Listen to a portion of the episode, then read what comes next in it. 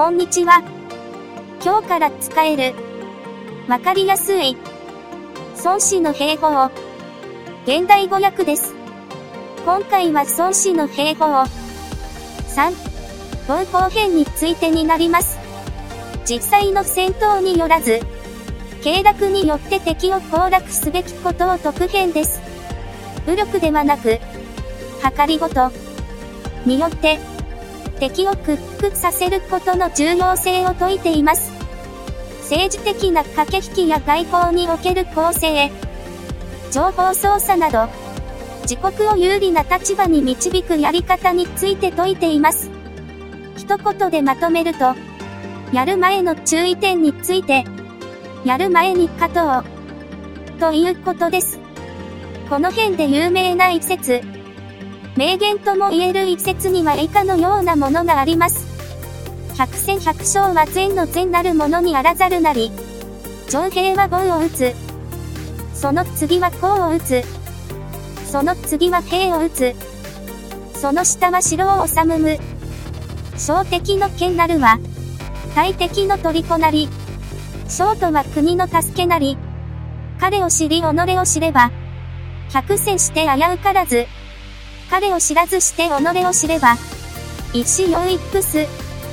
彼を知らず己を知らざれば、戦うごとに必ず危うし。それでは、現代訳を紹介してもらいます。私孫武が申し上げます。戦いの仕方と言いますのは、国を戦って破るよりも、戦わず無傷で降伏させるのが上策で、師団を戦って破るよりも、戦わず無傷で降伏させるのが上策で、旅団を戦って破るよりも、戦わず無傷で降伏させるのが上策で、大隊を戦って破るよりも、戦わず無傷で降伏させるのが上策で、小隊も戦って破るよりも、戦わず無傷で降伏させるのが上策であります。必ずしも百戦百勝が最善というわけでなく、戦わずに相手を降伏させることが最善なのです。ですからうまい戦い方は、相手の意図を見破って、動きを封じることです。次は相手の同盟関係を断つこと。その次は交戦すること。下策は城攻めに訴えることです。城攻めはやむなく用いる手段であります。城攻めをするには、盾や装甲車など、工場兵器の準備で数ヶ月を要しますし、土塁を築くにも数ヶ月を要します。その上、勝利を焦る将軍が城攻めを強行すれば、大きな害を被っても落とすことはできないでしょう。相手の本拠を攻めるとは、これほどの犠牲を強いられるものであります。それを避けるため、戦いの上手い将軍は、交戦することなく、相手を制し、交戦することなく、城を手に入れ、長期戦に持ち込むことなく、国を破ります。傷を負うことなく争うことで、自分を消耗させずに利益を引き出すことができるのであります。これが頭を使った戦い方です。傭兵の方法はこのようなものです。相手に対して10倍の力なら包囲する。相手に対して5倍の力なら攻撃する。相手に対して2倍の力なら分断する。相手に対して互角の力なら、うまく戦う。相手に対して劣勢の力なら、退く。相手に対して賞賛が湧かない力なら、戦いを放棄する。自分の小ささを無視して、強大な相手に挑めば、ただ餌食となるのみです。実動する将軍は、国家の補佐役です。将軍の働きがよく行き届いていれば、国は強くなります。将軍の働きにつける隙が生じれば、国は弱くなります。君主の方も次の3つに注意して、将軍とよく連携しなくてはなりません。1、進むべき時ではない場面で、進撃を命じ、退くべき時ではない場面で、退却を命じるような場合、これでは、将軍の行動のお荷物です。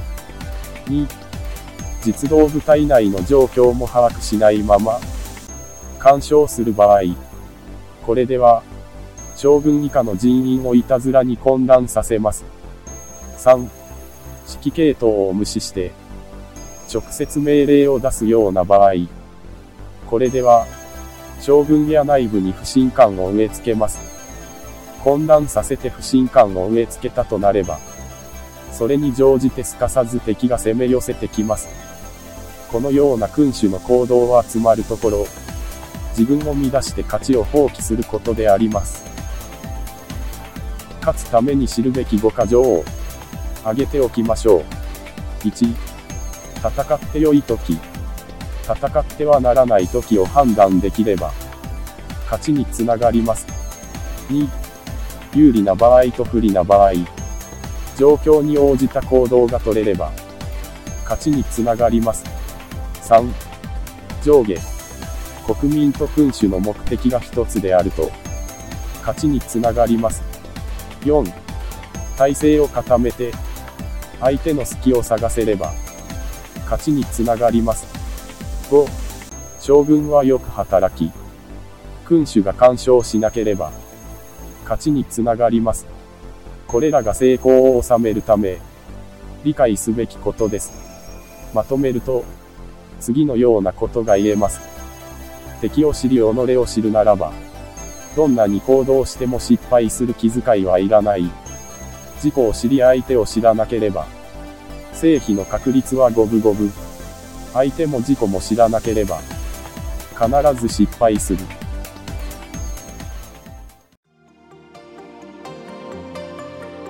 いかがでしたか？孫子の兵法。暴行の変。無用な戦い。消耗は避けて、確実に勝ってる方向性を探ることが重要であり、それはそもそも、戦うというよりも、求める成果さえ手に入れば良いということです。皆様の生活が、より良く、高めるための一助となれば、幸いです。